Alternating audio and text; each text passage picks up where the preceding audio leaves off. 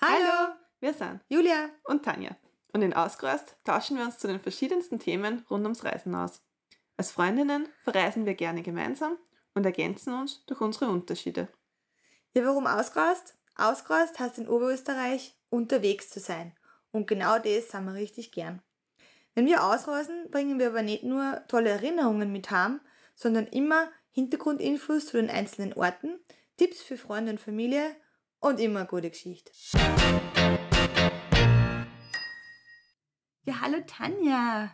Hallo Julia, wieder Wir sind- zurück. Ja, wir sind heute wieder zu unserer Podcast-Folge bereit. Und zwar ist der Sommer ja jetzt eigentlich vorbei. Und ich wollte mir fragen, wie war der Sommer so? Warst du unterwegs? Ja, immer wieder mal. Also unser Haupturlaub steht ja erst jetzt im Herbst an, aber wir haben ganz, ganz viele Ausflüge gemacht, waren einmal ein paar Tage in Hamburg, waren auch in Österreich viel unterwegs Mhm. und ja, haben relativ viel gesehen. Ja, sehr gut. Unser heutiges Thema ist ja Zelt, Apartment, Luxushotel. Du hast sicher dann in dem Fall einige Tipps und Erinnerungen und Eindrücke mitgebracht, oder? Ja, absolut. Wobei bei der heutigen Folge auf einen Urlaub, der schon länger zurückliegt, zurückgreifen will. Da bin ich gespannt. Ja, aber Julia, du warst ja jetzt auch gerade weg. Also du bist ja faktisch frisch vom Urlaub retour. Frisch vom Urlaub Retour, genau. War wieder mit dem Camper unterwegs. Aber in dem Fall nur mit dem Camper. Aber es war auch wieder mal sehr toll. Genau. Das werde ich sicher auch wieder mal sehen. Ja, freue mich schon drauf. Aber nachdem wir ja, wie wir schon gesagt haben, das Thema Zeltapartment Luxushotels ist, würde mich einfach voll interessieren, nachdem du jetzt gerade vom Urlaub retour bist und mit dem Wohnwagen unterwegs warst, wo fühlst du dich denn tendenziell am wohlsten? Ist der Camper oder ist doch das Apartment oder dann doch das Luxushotel? Mm, Also das Apartment ist nicht. Also entweder ich bin mit dem Camper unterwegs oder gerne im Hotel. Wir waren ganz selten in Apartments, wenn dann halt vielleicht im Winter, weil wir im Camper nicht fahren können oder so. Dann geht's. Aber da würde ich auf jeden Fall eher so mein mobiles Häuschen mitnehmen, also mein, meinen Camper. Ich glaube, eine gute Mischung macht Ich habe auch eine Reise mitgebracht, wo wir quasi beides gehabt haben.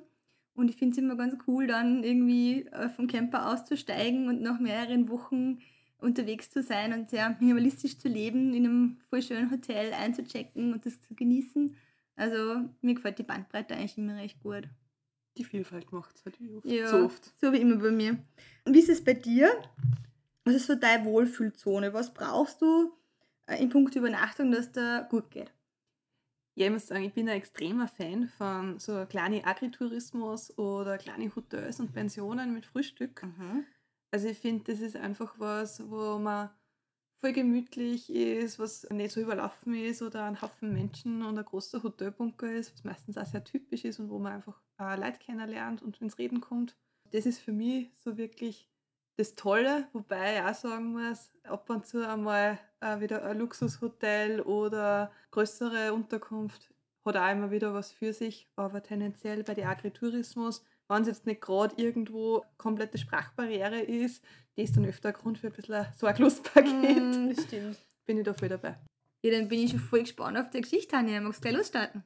Auf jeden Fall. Also meine Reise heute, die ich mitgebracht habe, ist unsere erste Frankreich-Reise. Okay. Einfach aus dem Grund, weil wir da auch eine Rundreise gemacht haben und die verschiedensten Unterkünfte eigentlich in einen Urlaub kombiniert haben. Mhm. Und darum haben wir gedacht, passt das perfekt zum Thema. Das erste, was wir da gehabt haben, ist, dass wir in Monton Zwischenstopp gemacht haben. Wann war das ungefähr? Das war 2017, Okay. also schon eine Zeit aus. Ich habe es aber gecheckt, alle Unterkünfte gibt es noch, also man kann sie auch noch buchen. Sehr gut. Und die erste Pension, die wir in Monton gehabt haben, war direkt im Zentrum, hat La Petite Maison Kassen, haben wir mit Frühstück gebucht, hat einen extrem idyllischen Innenhof gehabt mit zwei Zimmern, das war die Pension. Und man hat aber da alle Möglichkeiten gehabt, auch direkt ins Zentrum zu gehen, also das waren fünf Minuten, hat dort voll schöne Lokale. Und Monton, muss man auch sagen, ist erstens selber sehenswert und ist auch um einiges günstiger jetzt als halt die ganzen großen Orte wie Cannes, Monaco und so weiter. Und ist nur dazu der perfekte Ausgangspunkt für Ausflüge in den sehr bekannten Teil der Provence. Okay, also nur ganz kurz für diejenigen, so wie ich, ich war ja tatsächlich nur sehr selten in meinem Leben in Frankreich. Kannst du nur ungefähr sagen, wo das ungefähr, Frankreich ist groß? Ja, also Monton ist eben Teil der Provence und ist direkt nach der Grenze. Also wenn man von Sanremo, Italien über Mhm. Grenz fährt, ist mehr oder weniger der nächste größere Ort Monton. Und man kann auch ein bisschen als Fort von Monaco mehr oder weniger. Okay. Jetzt kann ein bisschen besser was vorstellen drunter. Danke. ja. Genau, und was man einfach von Monton aus auch sehr gut machen kann, ist, dass man Ausflüge zum Beispiel nach Nizza macht. Ähm, wenn Sie mal in Nizza seid, auf jeden Fall in den Parc du Montboron gehen. Also man hat da eine super Aussicht über Nizza. Es ist ein richtig toll angelegter Park. Man muss sagen, er ist auch mit einigen Höhenmetern verbunden. Sie zahlen sich aber absolut aus. Okay, also Wasserflaschen nicht vergessen. Auf jeden Fall. Und Nizza hat einen sehr tollen Markt, den man auch immer wieder anschauen kann. Also, wenn wir in Frankreich sind, sind wir einfach wahnsinnig gern auf die lokalen Märkte, wo man gleich Lebensmittel einkaufen können. Zahlt sich auf jeden Fall an Nizza sehr aus. Also, Lebensmittel nicht irgendwie Quant oder Souvenirs oder so, oder gibt es solche Märkte auch? Gibt es vermutlich auch. Tatsächlich, wir sind einfach immer auf die Essensmärkte. Da muss man dann wahrscheinlich Französisch kennen, oder? In die größeren Städte, also wenn wir jetzt von Nizza und so reden, geht das mit Englisch auch ganz gut. Okay. Wenn man dann in die kleinen Gegenden kommt, ja, da ist Französisch teilweise von Vorteil. Wobei ich immer sage, man kommt damit hin und wir sind immer wunderbar durch. Okay. Wenn man in Monton ist, was auch noch super ist, man kann mit dem Zug nach Monaco fahren. Mhm. Sprich, es macht einfach absolut Sinn, es hat eine super Verbindung, man spart sich das Verkehrschaos in Monaco, also die Parksituation in Monaco ist jetzt nicht unbedingt empfehlenswert und kann sich eben da voll toll Monaco anschauen. Ich muss sagen, ich für mich habe das einfach immer extrem spannend gefunden und auch teilweise ein bisschen verstörend, weil halt in Monaco Luxus und Wohnviertel einfach einen extremen Unterschied hat. Mhm. Und Monte Carlo ist einfach eine komplett andere Welt. Und dann sieht man so die Vororte und die Wohnorte, wo halt ein Wohnblock nach dem anderen ist. Also ich muss sagen, Monaco sicher auf jeden Fall ein Besuch wert, aber es ist gewöhnungsbedürftig für mich gewesen. Okay, weil diese Gegensätze so eng beieinander sind und das irgendwie sehr verstörend ist, das zum Sehen. Genau, also okay. wenn man genau bei der Strecke ist, die auch bei der Formel 1 diese gefährliche Kurven immer hat, da sieht man wirklich links die Wohnsiedlung, rechts Monte Carlo, also da hat man wirklich so die komplette Gegensätze. Okay, schräg. Ja, voll. Aber wir sind natürlich nicht in Monton geblieben. Wie gesagt, Monton war eine kleine Pension, äh, sehr, sehr idyllisch, mit Katze im Innenhof. Im Katze ist wichtig. Ja. Aber wir sind dann auch weiter nach Créoux-le-Berg gefahren. Das ist wirklich in der kompletten Provence. Also wenn man jetzt die Provence mit Lavendelfelder verbindet, okay. dann ist man dort richtig. Was? Die weiß, wo wir sind. Sehr gut. Danke. Und in der Provence haben wir uns entschieden, dass wir so ein bisschen ein wunschlos-glücklich Hotel uns nehmen mit Halbpension und mit Pool. Einfach aus dem Grund, wenn wir gesagt haben, wir wollen da einiges an größere Ausflüge machen, auch an größeren Wanderungen. Mhm. Und da freut es uns dann einfach teilweise nicht mehr, dass wir uns jetzt nur überlegen, wo wir dann oben das Essen hingängen und was wir alles machen und uns das alles organisieren. Da ist es einfach nett gewesen. Da waren wir im Hotel Wilder Borghese, dass man einfach auf die Nacht hinkommt. Die haben ein super Lokal mit super französischen Essen, ein Pool eben, wo man auch einfach einmal nur ein paar Stunden entspannen kann. Das hat in dem Fall einfach für uns war das genau das Richtige. Ist es dann für dich ein Luxushotel? Also wenn man es aufs Essen bezieht, definitiv. Okay. Die Zimmer waren okay, also das waren normale Doppelzimmer eher, aber ich würde sagen, es war ein sehr gutes Hotel. Hm? Okay. Genau. Wenn man schon in der Provence ist, ich habe die Lavendelfelder schon angesprochen, mhm. also ich finde, man muss sich da unbedingt Zeit nehmen, auch einfach einmal die Straßen ein bisschen entlang zu fahren. Es sind überall wirklich Lavendelfelder.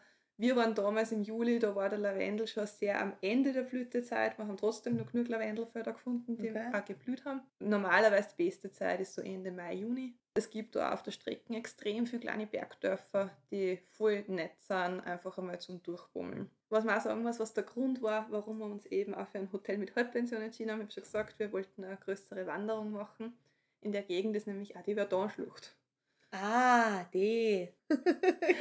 ich kenne mich voll aus. Ich merke es, voll Frankreich Extrem. Also die Verdun-Schlucht ist, ist eigentlich die größte Schlucht in der Provence.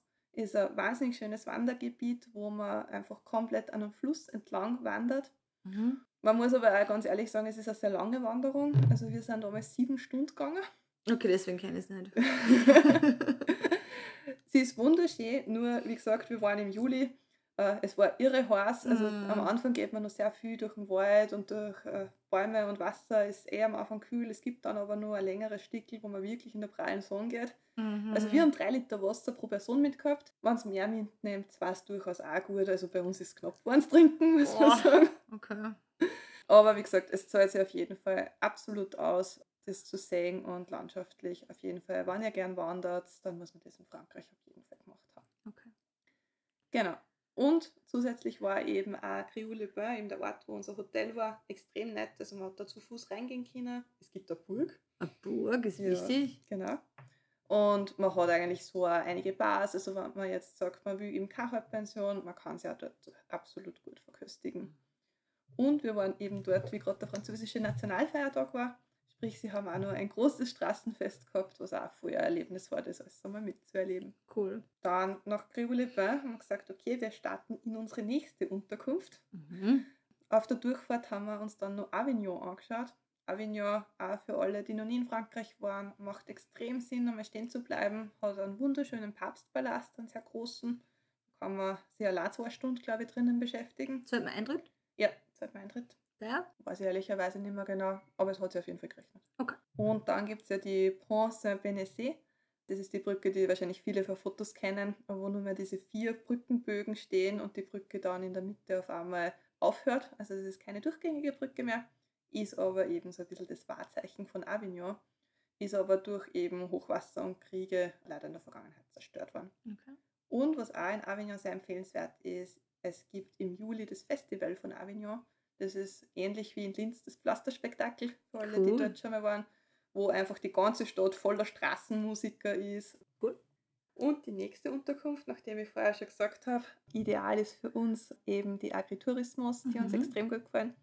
Natürlich haben wir dann auch Frankreich genutzt, um eben so ein traumhaftes Agritourismus zu finden. Mhm. Und das war das Chateau Petit Sonnier.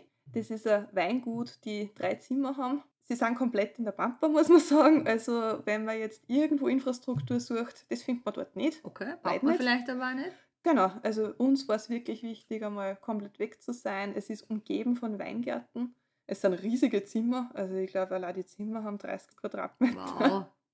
Es hat halt wirklich das, den Charme von einem Weingut. Äh, es ist die Familie extrem nett. Also muss sagen, man kriegt da täglich Frühstück, was selbstgemacht ist, serviert mit selbstgemachten ähm, Eierkuchen, mit Obst, mit jeden Tag ein riesen Baguette. Also es ist wirklich voll gut. Und sie haben einen Schlosshund. Mhm. Die Iris, die hat uns auch oft beim Frühstück Gesellschaft geleistet. Oh. Mhm.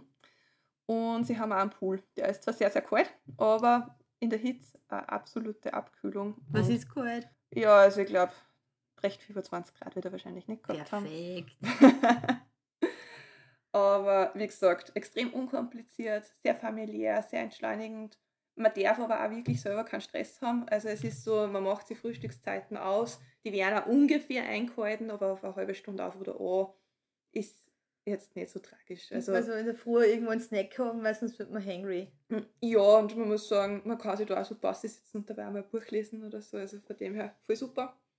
Und man kann abends auch selber grillen.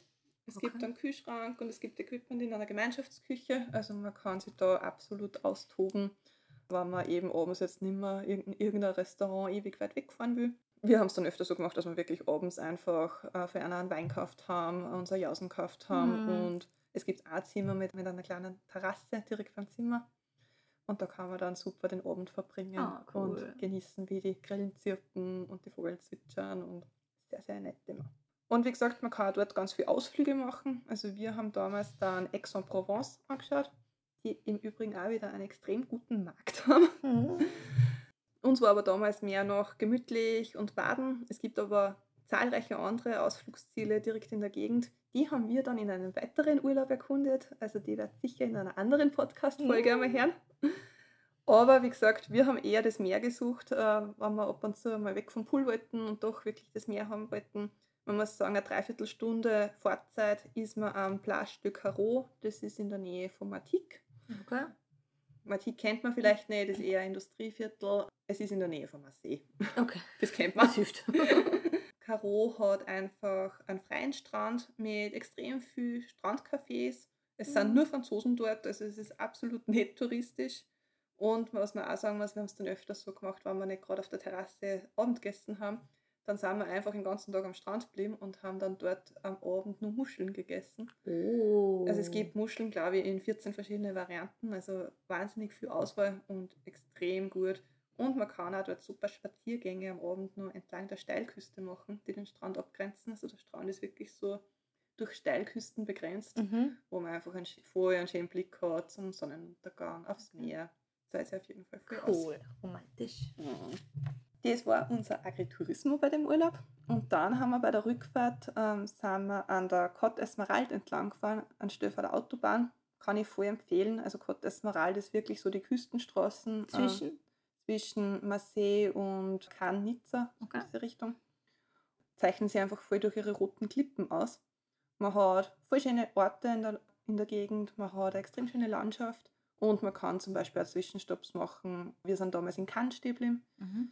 Ich muss aber ehrlicherweise sagen, also ich war jetzt wirklich schon dreimal in Frankreich und Cannes war immer so, dass ich sage, ist nicht mein Highlight. Mir gefällt einfach Nizza, Marseille und so viel besser. Weil? Ich kann das gar nicht sagen. Es ist einfach das Flair und die Stadt, gefallen mir die anderen besser. Okay. Und dann sind wir auf der Rückfahrt noch bei unserem letzten Hotel stehen und das war das Hotel Londra in San Remo. Das ist ein Grand Hotel. Das mhm. haben wir auch wieder mit Frühstück gebucht. Ich muss sagen, bei uns war das damals extrem günstig. Ich habe jetzt nur mal reingeschaut, also mittlerweile ist es leider deutlich teurer geworden. Aber es ist wirklich genau so, wie man sich ein Grand Hotel vorstellt. Stellt also, man sich ein Grand Hotel vor? Es ist so schlossmäßig, okay. es hat einen Frühstücksraum mit einem Haufen Fresken. Mhm. Es wirkt wahnsinnig elegant, muss man sagen. Und es hat auch die perfekte Lage in San Remo, weil man ist einfach auch extrem schnell am Strand und man kann zu Fuß in der Stadt alles machen. Also von dem her perfekt, gerade so wie es bei uns war, dass wir nur eine Nacht waren und jetzt nicht großartig die Gegend erkunden wollten, war das auf jeden Fall ideal. Also das ist das Luxushotel? Also war ein Luxushotel auf der Reise, muss ich sagen, würde ich schon eher auf, auf das von der Provence okay. sagen, dass das unser luxuriösestes Hotel war. Aber ja, das Hotel Londra kommt da auch sehr nah zu, wie das stimmt. Okay. Ja, genau, das war einfach soweit die Reise.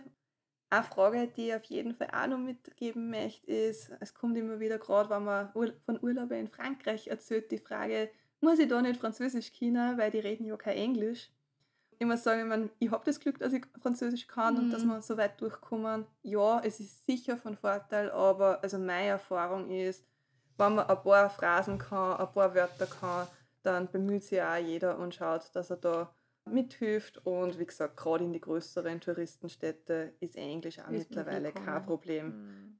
Also ich kann das absolut nicht bestätigen, dass man da irgendwo unfreundlich behandelt wird. Mhm. Also ich schätze Frankreich einfach als voll tolles Urlaubsziel, wo wir einfach wirklich schon viel gesehen haben und was finde ich vom Flair her absolut toll ist für mich. Ja, deine Erzählungen machen recht Gusto drauf. Vielleicht werde ich doch auch einmal hier starten. Ja, es ist auf jeden Fall wert. Ja, sehr cool. Ja, aber jetzt haben wir Frankreich einmal gehabt, aber Julia, du hast ja auch eine Geschichte mitgebracht. Was sind so deine Erfahrungen mit Zelt, Apartments, Luxushotel? Ja, also meine Geschichte heute ist nicht Frankreich, sondern Italien. Haben wir eine nette Ergänzung. Wir sind vor zwei Jahren einmal um Italien gefahren mit unserem Auto. Und zwar sind wir die Ostküsten in den Süden gefahren, bis nach Sizilien, einmal rund um Sizilien herum und die Westküste wieder zurück. Da habt ihr einmal Italien alles gesehen, so, zumindest ja. die Küste entlang. Wir haben auf jeden Fall einiges gesehen und haben dort auch eben verschiedene Unterkünfte erkundet. Die habe ich jetzt heute einmal mitgebracht. Gestartet haben wir mal mit einer langen, langen Anreise. Der erste größere Zwischenstopp war in Vieste. Das ist da, wo der Sporn quasi von dem Stiefel von Italien ist. Mhm. Das ist in der Region Ampulien. Da gibt es den Parco Nazionale del Gargano, den Nationalpark Gargano, und da ist eben die Stadt Vieste. Und das ist, das ist diese Halbinsel quasi und das ist ein wunder, wunder, wunderschöner, 120.000 Hektar großer Nationalpark mit ganz viel alte Pinienwälder und dem Fiesta Ombra. Das ist der dunkle Wald und der steht unter Naturschutz. Da gibt es einige Regionen, wo ähm, überhaupt verboten ist, dass da überhaupt wer hingeht. Also du kannst einiges bewandern, es ist in Zonen unterteilt. Einiges kann man bewandern und einiges kann überhaupt nicht von Touristen oder Affen, ja, Leuten, die dort leben, bewandert werden. Also das ist wirklich richtig cool. Und eben deswegen auch ja, sehr grün, sehr schön. Es gibt zwei große Seen in der Region. Es gibt eben ganz viel Wasser, logischerweise, ganz viel Meer. Es gibt die kleine Stadt Vieste, die da ja, eine alte Stadt ist. Man kann gut essen gehen, man kann gut ein bisschen flanieren. Und wir haben uns da ein Stück südlich von Vieste einen Campingplatz gesucht und sind dann da auf dem Campingplatz gewesen. Die erste und, Nacht. Ha? Und wie dunkel ist der Wald jetzt wirklich? Es ist schon dunkel, weil es, es sind diese, diese Pinenwälder und dann eben auch Buchenwälder. Das, das ist ein Übergang. Und es ist ein ganz, ganz, ganz dichter Wald mit ganz, ganz alten Bäumen. Italien verändert sich ja landschaftlich extrem interessant. Ich finde es ja immer so spannend, wenn wir so, so auch letztes Mal in Kroatien, wie jetzt, wo das ganze Land mal beschrieben hat, auch in Italien, die Landschaft verändert sich total. Also auch Italien, man kennt sehr gut wahrscheinlich da diese Region um, um Venedig, man kennt wahrscheinlich auch sehr gut diese Region um Pisa, die Toskana, aber den Süden von Italien, der ist auch landschaftlich extrem interessant und der Süden ist aber von der Fauna und Flora sehr flach, eher, ich sage mal nicht sehr, aber eher flach. Und dann gibt es einige Regionen, das sind so richtige Urwälder. Das gibt es bei uns gar nicht mehr so, weil, weil bei uns sind die Wälder ganz oft forstwirtschaftlich einfach erschlossen und dort sind die Wälder einfach Dschungel. Und das ist richtig cool. Also es ist ganz andere Art von Wald. Auf jeden Fall, bevor wir aber den kleinen Campingplatz eingecheckt haben, waren wir in einem ganz schönen Restaurant, dem Al Trabucco da Mimi. Das möchte ich unbedingt sagen weil das ist ein altes Fischerhaus. Dort in der Region ist es ganz speziell, dass man auf Fehlen fischt. Ja, du schaust jetzt ein bisschen schräg, aber ja, es ist so. Das heißt, die, die Leute haben lange Holzpfähle, die sie quasi vom Land aus in das Wasser hängen oder über das Wasser hängen und von dort aus Fischeleien hinabstürzen und da fischen sie. Das ist eine spezielle Tradition, ich habe das extra nachgeschaut das, das Fischen auf Pfählen heißt Trabucci und das ist eben speziell für die Region, weil dort das Wasser so fischreich ist, dass sie nicht ausfahren müssen mit den Booten, sondern das offensichtlich über diese Pfähle machen können. Und das sind ganz, ganz schräge Konstruktionen, wo so riesige Pfähle ins Wasser aus sind und wo sie fischen. Und eben von so einem alten Fischerhaus, da ist ein Lokal und es ist sehr vereinsamt auf einer kleinen Klippe. Extrem gutes Essen, und wir machen das manchmal, gerade in Italien kann ich es empfehlen, wir, wir essen dann dort und ich kann ein bisschen Italienisch und ähnlich wie in Frankreich, in Italien ist es dann so, wenn man ein bisschen was kann, dann ist man gleich einmal ja, Teil vom Land und ich frage dann immer nach, ob wir vielleicht am Parkplatz schlafen können. Wir sind mit dem Auto da und wir würden morgen auch wieder wegfahren.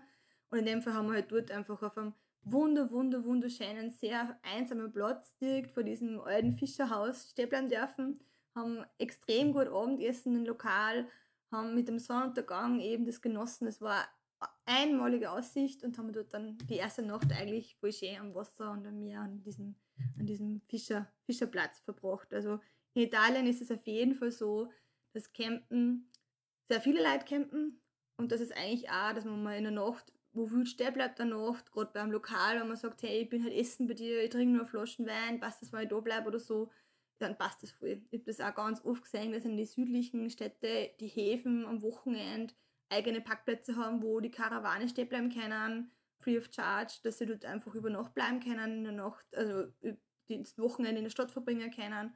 Also da sind die Italiener sehr, sehr, sehr großzügig. Also das kann ich für empfehlen. Ja, das ist halt auch viel geschickt, weil gerade wenn man gemütlich essen ist, dann möchte man vielleicht eh nicht mehr ewig weit fahren. Dann genau. kann man einfach einmal umfliegen und man schläft dann. Genau, also das ist in Italien echt kein Problem. Und dann sind wir an unseren ersten Campingplatz eingecheckt, eben wie gesagt ein bisschen südlich von Vieste, von der kleinen Stadt, dem Camping Vigna Nuzia. Und ich habe mir eigentlich für die verschiedenen Unterkünfte halt vier Fragen immer wieder überlegt. Das eine ist so ein bisschen, was finde ich an dieser Ort der Übernachtung gut? Die zweite Frage ist, was erwarte ich mir mindestens von der Ort von Übernachtung? Das dritte ist, was mag ich nicht so gern? Und worauf sollte man auf jeden Fall aufpassen, wenn man die Ort von Übernachtung wählt? Also was finde ich an der Art von Übernachtung gut? Ich liebe Campen deswegen, weil ich einfach voll gern draußen bin und weil ich den ganzen Tag mehr oder weniger draußen bin. Wir haben damals nur einen VW-Bus gehabt, der was nur ein bisschen kleiner ist als wie unser jetziges Gefährt. Und da ist wirklich so, du lebst halt eigentlich quasi draußen. Du schlafst im Auto, ja, das ist deine kleine Höhle, wo du schlafst, aber du stehst auf und bist eigentlich schon in der Natur und das ist halt was, was mir voll gut gefällt, dass man einfach den ganzen Tag an der frischen Luft ist, draußen sein kann und einfach in der Natur ist. Was mir mindestens von einem Campingplatz erwarte, ist eine gewisse Sauberkeit. Also das ist mir ganz wichtig, dass halt wenigstens die Toiletten gut passen. Das müssen jetzt keine High-Standard-Super-Dinger sein, aber dass die halt auf jeden Fall sauber beieinander sind. Ich habe da auch schon schlechtere Erfahrungen gemacht und das ist halt dann oft einmal, wenn, wenn man campt und da sind viele Leute auf dem Haufen, dann ist es halt echt unangenehm und wenn dann vielleicht einmal noch krank ist oder so, das ist, ist nicht so cool. Was ich auch für uns so eine Mindest, Mindesterwartung ist, ist eigentlich, dass man Kleinigkeit einkaufen kann. Wir haben meistens keine Radeln dabei oder so. Das heißt, wir sind halt wirklich auf den Campingplatz gebunden und wenn man da jetzt nicht irgendwie Kleinigkeit einmal besorgen kann, dann ist es halt oft einmal schwierig, dass man über die Runden kommt, wenn vielleicht auch kein Restaurant oder so ist oder nichts Gutes ist, dann ist das immer ein bisschen schwierig. Was mag ich nicht so gerne am Campen? Ich bin tatsächlich kein großer Fan von diesen klassischen Nachbarschafts-Freundschaftscampen. Das ist so, wenn ich aufstehe und noch ein bisschen verschlafen bin und dann die nächste, nächste Nachbar so, morgen, zu mir schreit, denke ich mir so, na, lass mich in Ruhe, ich bin auf Urlaub, ich kenne dich nicht, ich will mit dir reden.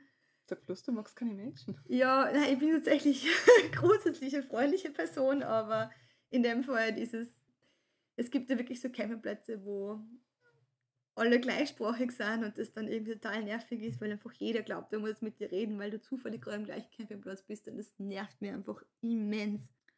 Und was ich tatsächlich auch so brauche am Campen, sind so Entertainment-Angebote gibt es ja auch auf größere Campingplätze alle möglichen Orten von Aerobic und keine Ahnung, Wassersport und was weiß ich, was alles für Paartherapie-Sachen, keine Ahnung, das interessiert mich halt einfach nicht, das brauche ich nicht.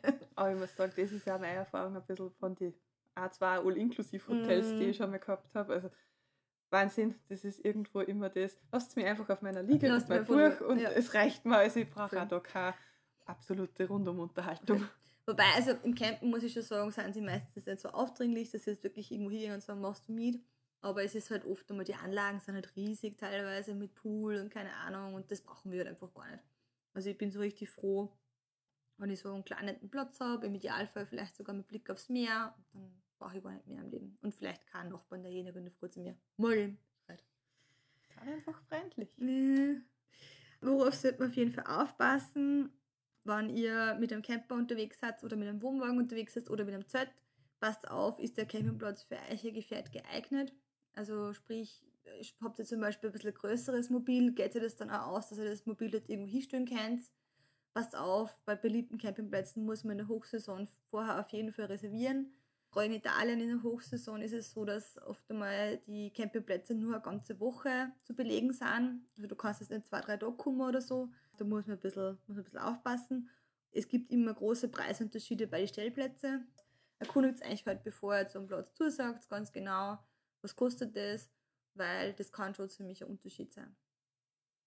Also da fängst dann du auch zum Planen an? Na.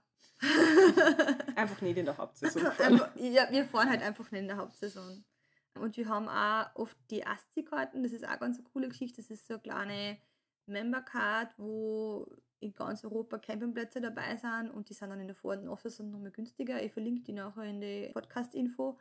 Also wenn man jetzt in der Vor- oder Nach-Saison fährt, zahlt es voll aus, dass man so Karten besorgt, die kosten glaube ich 25 Euro fürs ganze Jahr und da kriegt man wirklich die geilsten Stellplätze echt kein Geld.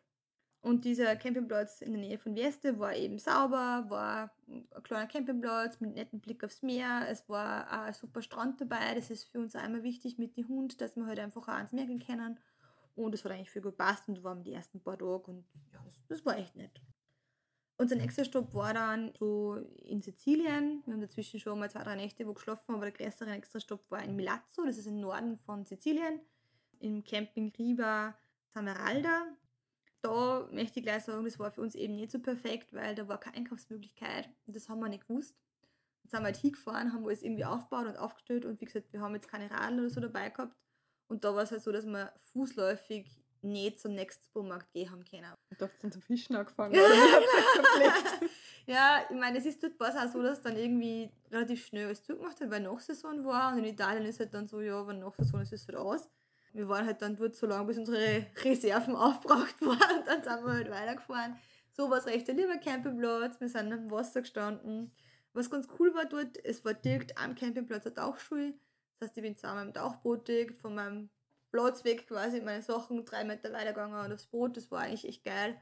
Sizilien ist auf jeden Fall zum Tauchen viel zu empfehlen. Es ist wunderschön. Dann unser erstes Hotel, was ich auf jeden Fall erwähnen möchte, oder unser erstes kleines Unterkunft, die wir dann nach fast zwei Wochen Reise gehabt haben, war in Siaccia. Das ist im Südwesten von Sizilien. Jetzt wollte ich dir mal fragen, Tanja, an der Stelle Wie findest du eigentlich deine Unterkünfte? Du hast immer so extrem coole kleine Hotels, wo, wo man denkt, wo findet man sowas? Ganz verschieden. Also tatsächlich ja. ganz viel Internetrecherche. Ja.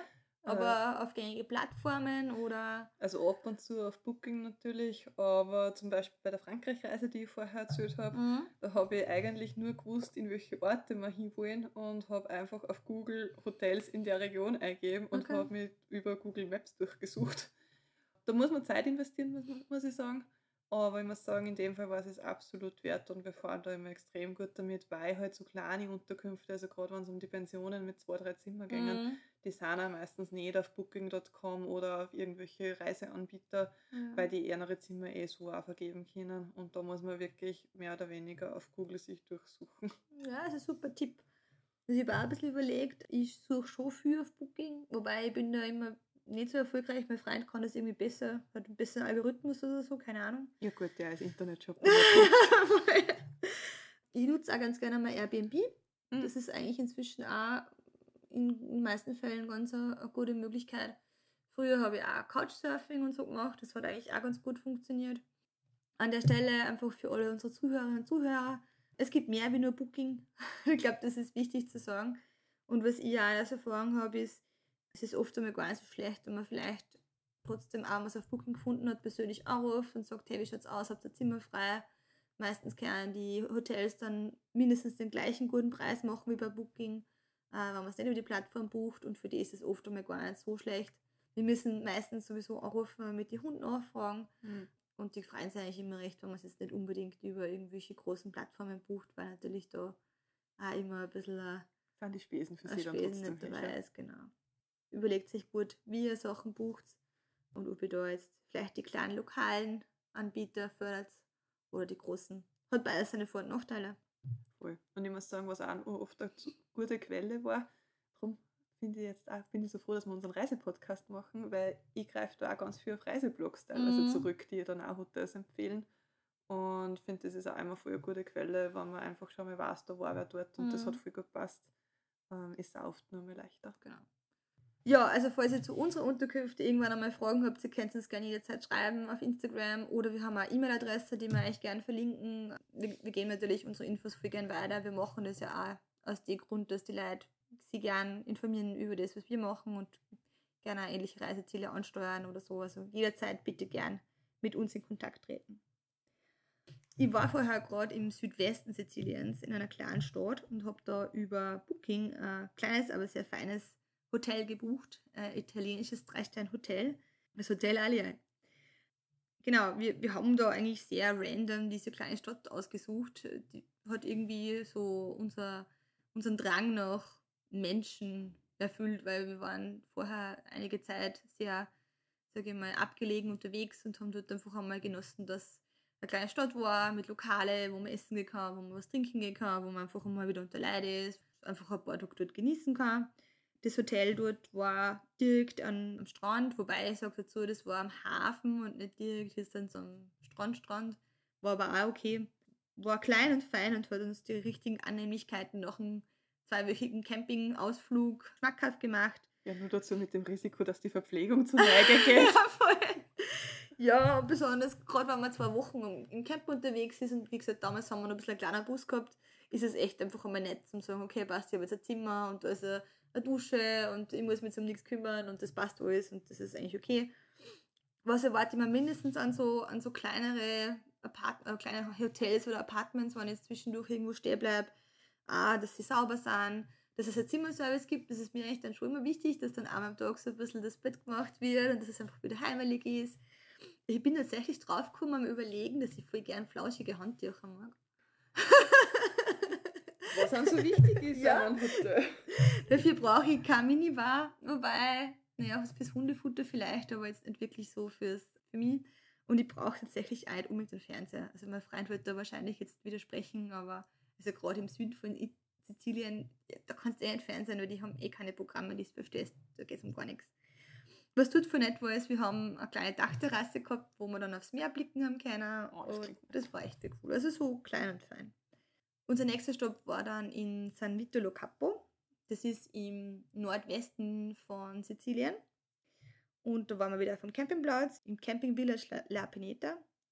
Was dort natürlich für uns nicht so cool war, war, wir haben keinen Strandzugang gehabt mit dem Campingplatz. Das ist für uns schon ein großer Vorteil, wenn man mit Hunde reist, ist es natürlich das Baden mit Hunde immer herausfordernd. Da ist halt der große Vorteil auf dem Campingplatz, ist oft immer so, dass es auf jeden Fall einen Hundestrand gibt, wenn ein Strandstück dabei ist. Und in dem Fall war einfach kein Strandstück dabei. Und in dem Fall haben wir dann kein Wasserzugang gehabt für die Mädels was nicht so cool ist und dadurch haben wir natürlich jetzt auch nicht unbedingt recht viel Zeit am Strand verbringen können. Gerade bei der Hitze ist es natürlich für die Hunde auch immer super. Voll. Dafür war halt dort der Pool, was halt für uns absolut irrelevant ist, weil ich bin tatsächlich kein großer Pool-Fan, unabhängig davon, dass die Hunde dort nicht dürfen. Ich bin nie im Pool und das interessiert mich eigentlich auch nicht. Also es war für uns ein bisschen, ja, nicht so ideal. Aber wir haben dort wieder tauchen können, das war eigentlich ganz cool. Und San Vito Capo ist witzigerweise extrem touristisch. Wir haben in Sizilien ganz bis dorthin relativ wenig Touristen gesehen und in San Vito Capo sind sie alle. also ich glaube, sie kommen alle. Ich meine, es ist eine malerische Bucht oder Strand zwischen hohe Berge. Also es ist von der Architektur her, von der Landschaftsarchitektur her unglaublich. Es sind hohe, hohe Berge mit zerklüften Felsen, mit viel Höhlen, habe ich gelesen. Es ist auch ein wunderschönes Klettergebiet und es ist landschaftlich unglaublich. Und dazwischen ist ein weißer Sandstrand. Also es ist wirklich schön. Aber es kommen halt dort einfach wirklich alle hin und auch wirklich sehr viele, sehr, ich sage jetzt mal, hochpreisige Unterkünfte, hochpreisige Lokale. Eine Schickeria so ein bisschen, ja. Also und das war dann der Luxusteil vom Urlaub. Das war, das war mal auf jeden Fall für uns ein bisschen ein Kulturschock, weil wir sind da vom, vom Süden von Sizilien gekommen, wo alles was sehr arme Region ist, äh, sehr viel, sehr wenig Touristen sind, sehr viel Agrikultur, also sehr viel Bauern, sehr viel Tomaten werden dort viel anpflanzen. So. Süden von Sizilien ist durchaus auch bekannt für, für Flüchtlinge. Man sieht dort durchaus einiges an nicht so schönen Seiten von, vom Tourismus. Und dann kommt man in dieses San Vito Lo Capo und das ist, man, man fährt da ein bisschen durch die Berge durch, dass man dort hinkommt und dann fährt man da runter, fahren ist wumm. Und es ist irgendwie so, was passiert da? Und wir haben diese paar Tage, wir waren glaube ich auch noch drei Tage genossen und haben uns da ein bisschen treiben lassen an diesem ja, Luxus oder auf jeden Fall Feeling. Es, war, es ist nicht unseres, muss ich auch dazu sagen, aber es war auf jeden Fall lustig. Wie gesagt, summa summarum, es ist landschaftlich sehr schön, Wasser unglaublich, auch zum Tauchen ein Wahnsinn, aber natürlich sehr touristisch und dementsprechend auch preislich auf jeden Fall gut dabei. Mein persönliches Highlight in dem Urlaub war Kefalu. Kefalu war sowohl vom, von der Stadt her als auch vom Hotel her für mich ein Highlight. Wir haben dort wieder ein Hotel genommen und zwar das Sunset Hotel. Das hat vier Sterne gehabt und das mhm. ist für italienische Verhältnisse schon durchaus. Das dann schon als Luxus. Ist okay, ja. Und das hat für mich einfach ein paar Sachen gehabt, die richtig cool waren. Also es war ein Infinity Pool am Dach mit Aussicht vom Pool aufs Meer, auf die Stadt ein richtig, richtig leckeres Frühstück geben. Also allgemein ein sehr gutes Restaurant. Es war ein super Lager direkt am, am Wasser. War so in einem minimalistischen Design. Einfach gepflegt und man hat sich wohl gefühlt. Und das ist so ein bisschen mein, ich sage jetzt einmal, was finde ich toll an dieser Art von Übernachtung. Das ist so ein bisschen mein Ort von luxuriöser Übernachtung, die mir gut gefällt. Es sollte minimalistisch sein, es sollte schön sein.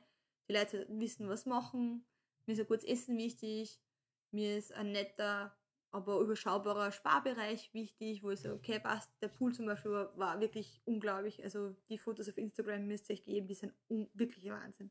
Aber ich brauche jetzt nicht irgendwie, weiß ich nicht, 18.000 Sterne, drei Hauben und einen Privatkellner oder irgend sowas, das gefällt mir nicht. Kurz zu Kefalu. Kefalu ist äh, uralt, habe ich gegoogelt. Also es ist in den griechischen Geschichtsschreiber schon ungefähr 400 vor Christi ist erst einmal erwähnt worden. Und das ist eine kleine Stadt auf einem Felsen mit ganz vielen enge Gassen und ganz viel Geschichte. Das klingt, das was genau meinst. Ja, das, das dauert das so viel. Die Gebäude sind teilweise direkt in die Felsen drinnen oder direkt am Wasser. Die Straßen sind malerisch, es ist alles verwinkelt. In der Mitte gibt es Normannenkirche aus dem 12. Jahrhundert und einen Platz dazu. Also es ist dann so, es ist alles viel klar und vor allem in der Mitte ist ein riesiger Platz das ist voll schön. Es gibt überall was zum Sitzen, was zum Trinken, was zum Essen, so richtig italienisches Flair. Mhm. Also es war richtig cool. Was ich dort auf jeden Fall nur empfehlen kann, ist die Enoteca Le Petit Tono. Da sind wir irgendwie eingefallen. Das war so ein kleines Weinbeißel, man da verkostet man jetzt was. Das verwirrt sich, man geht da rein und es ist so Schlurf und da geht man durch das Ding durch und dann kommt man am Ende in der Stadt, in der Stadtmauer raus, auf dem kleinen Balkon. Oh, schön. Und auf dem kleinen Balkon stehen dann drei Tisch. und einer war natürlich frei. Natürlich war einer frei. und wir sind dann dort auf diesem Balkon mit diesen drei Tisch gesessen und haben dort dann so klassisches italienisches, was der Platte mit Käse und Prosciutto ja, und Oliven und also richtig, richtig lecker. Und du kannst dort, ich glaube, Tage deines Lebens verbringen und übers Leben sinnieren und auf den Strand schauen und die Sonne unterschauen. Also es ist unglaublich schön. Wirklich, wirklich cool. Ich würde gerne nur einen Zwischenstopp erwähnen, den wir da gemacht haben in dem Urlaub. Und zwar ist es Tropea. Mhm. Das ist dann, ähm, die Stadt ist, immer, ist nicht mehr auf Sizilien, sondern die Stadt ist dann schon in Kalabrien, genau. Also nach Sizilien dann schon wieder rauf ein Stück. Zwei Sachen von der Stadt. Das eine ist, sie ist auch auf so einem Felsen gebaut und auch in einem Felsen gebaut. Das heißt, es ist auch so südländisch, italienisches Flair, kleine Gassen, gutes Essen. Das Leben ist draußen, es spült sich einfach an, es geht immer viel zu. Die Stadt ist absolut zu empfehlen zum Anschauen. Der Strand ist der Wahnsinn, es schaut aus wie eine Karibik. Es ist so ganz, ganz, ganz türkises Wasser, heller Strand, voll schön. Milliarden Leute in der Hochsaison und nicht hinfahren zu Ferragosta, auf keinen Fall, danach oder davor. Was aber dort ist, der Campingplatz ist auf keinen Fall zu empfehlen, weil der ist in diese Stadt eingequetscht und da hat man, kriegt man Platzangst. Der Campingplatz war nicht nur winzig, er war nicht schön, es war nicht sauber, es war nicht angenehm, es war richtig teuer es war voll cool, weil ich wollte Trobea unbedingt sehen und das war es auf jeden Fall wert. Aber den Campingplatz, wenn man dort hinfährt, würde ich auf jeden Fall ein Hotel suchen oder ein kleines Apartment oder Zimmer. Aber Trobea an sich, unglaublich, muss man sagen. Und es gibt dort extrem super Hotels. Ja, schau, kannst du mit deinem Wissen punkten. Ich war selber noch nie dort, aber ich habe schon ein paar Mal sehr nachdrücklich empfohlen gekriegt, dass das dort eine richtig gute Gegend also ist. Also hast du ein paar gute Tipps gekriegt? Genau. Ah, wir haben auch gute Tipps dabei heute. Auf jeden Fall. Ja, mein Tipp ums Eck ist heute im Zusammenhang mit der Wanderung in der Verdun-Schlucht, wie ich schon kurz erzählt habe. Darum haben wir gedacht, es gibt ja auch bei uns ganz viele Täler und Schluchten, wo man super wandern gehen kann. Mhm. Und darum habe ich heute das Besenbachtal mitgenommen. Das ist im Müllviertel und genau genommen ist es in Bad Mühlacken. Und man kann da im Waldbad parken. Das heißt, man kann da einfach das Auto hinstellen, gemütlich weggehen ist eine extrem schöne, abwechslungsreiche Wanderung, ist überhaupt nicht schwierig zum Gehen. Also man geht da auf Waldwege ähm, okay. relativ gemütlich dahin. Man soll trotzdem feste Schuhe anziehen, also gerade im engen Schluchtbereich muss man sagen, äh, kann es einfach teilweise ein bisschen rutschig sein. Es gibt einen kurzen und steilen Anstieg zum Kerzenstein, aber er ist super beschildert. Es ist ungefähr von der Gehzeit drei Stunden, also es ist 8,5 Kilometer, 230 Höhenmeter. Es gibt einen Wirt, Mhm. Es ist einfach gerade für so einen Nachmittagsausflug äh, absolut super und gemütlich. Und auch, wenn es im Sommer recht heiß ist, dort ist es auch durchaus kühl. Oder im Herbst dann, wenn sie die Blätter verfärben, auch durchaus schön zum Gehen. Cool. Genau, das war mein Tipp ums Eck. Julia, was hast du mitgebracht? Ich habe heute wirklich einen Tipp ums Eck von mir mitgebracht, weil ich wohne in Steyr. Und ich war vor kurzem bei der rinnenden Mauer in Mullen. Ah ja, das ist immer schön. Da haben wir gedacht, ah, das muss ich gleich mitbringen. Also die rinnende Mauer ist in die Steierschlucht in Moen. Das ist eine großflächig austretende Quelle. Das ist wirklich eine Wand, wo Wasser rinnt als mhm. Quelle. Und die steht übrigens seit 1991 als unter Naturschutz. Da kann man hinspazieren. Es gibt da einen Parkplatz in Gradau. Der ist auch angeschrieben mit rinnende Mauer. Und dort kann man kostenfrei stehen bleiben. Der ist ja wirklich recht großzügig. Da können ein paar Autos stehen. Also da ist eigentlich meistens was frei. Und von dort weg hat man circa eineinhalb Stunden Gehzeit. Man geht da durch den Wald zur Steier eigentlich und geht dann oberhalb von der Steier die Steierschlucht entlang. Es ist voll schön, weil man hat immer ein bisschen einen Ausblick auf die Steier, die aktuell natürlich mit ihrem türkisen Wasser da optisch einfach auch total besticht. Man geht da durch einen wurzelreichen Weg im Wald drinnen entlang. Also auch wenn es heiß ist, ist es eigentlich angenehm. Feste Schuhe anziehen auch auf jeden Fall, weil ja, also mit einem Kinderwagen oder so will ich da jetzt nicht durchgehen. Es ist schon ein bisschen holpriger zum Gehen. Und dann eben bei der Hälfte ungefähr kann man zur erinnernden Mauer gehen. Also man geht da ein Stück runter zum Fluss und zur Mauer. Das ist dann aber eine Sackgasse, das heißt, da muss man auch wieder zurück aufgehen und da kann man die Runde oben fertig gehen und das ist wirklich cool. Es gibt kein Gasthaus, aber man kann dann noch mal rein und da gibt es, glaube ich, einige gute Cafés und kleine Wirtshäuser, wo man sich auf jeden Fall auch verköstigen kann. Und es ist für mich, es war für mich wieder so ein, ein Ausflug, wo man dachte, boah, hey, gleich ums Eck, es gibt so viele schöne Sachen, das muss ich gleich wieder erzählen. Ja, und soweit ich mich erinnern kann, kann man das auch als Runde gehen und da Ja, gibt es genau. dann schon einen Wirt da. Achso, man kann das ganze Runden gehen. Genau. Ja, stimmt, stimmt. Ich habe die kleine Runde. Ja, aber Tanja, wie damals jetzt eigentlich weiter? Ja, nachdem unsere nächste Folge ja im Oktober ist und das kurz bevor man ins Martini-Loben startet, haben wir uns als Idee einmal überlegt, Wein ist durchaus was, wo wir ganz gerne mal durch probieren und Genuss ist auch was, was uns extrem wichtig ist. Ich glaube, ihr habt das jetzt in den letzten Folgen schon gehört. Mm. Essen ist einfach durchaus was, was absolut wichtig ist in unsere Urlaube. Ja. Und haben uns gedacht, wir könnten das ja kombinieren und machen wir doch einfach eine Folge zu Wein- und Genussreisen einmal. Das ist eine gute Idee. Das ist dann so die Zeit, wo es ganz cool ist, wenn man einen kleinen Ausflug macht, wo man ein bisschen ins Land reinfährt und genießt. Das wird richtig nett. Und dann man ein paar coole Tipps für euch, wo ihr in eurem Herbst ein bisschen ja, Genuss findet. Ich freue mich schon. Im Jahr. Bis bald. Bis bald. Tschüss. Tschüss.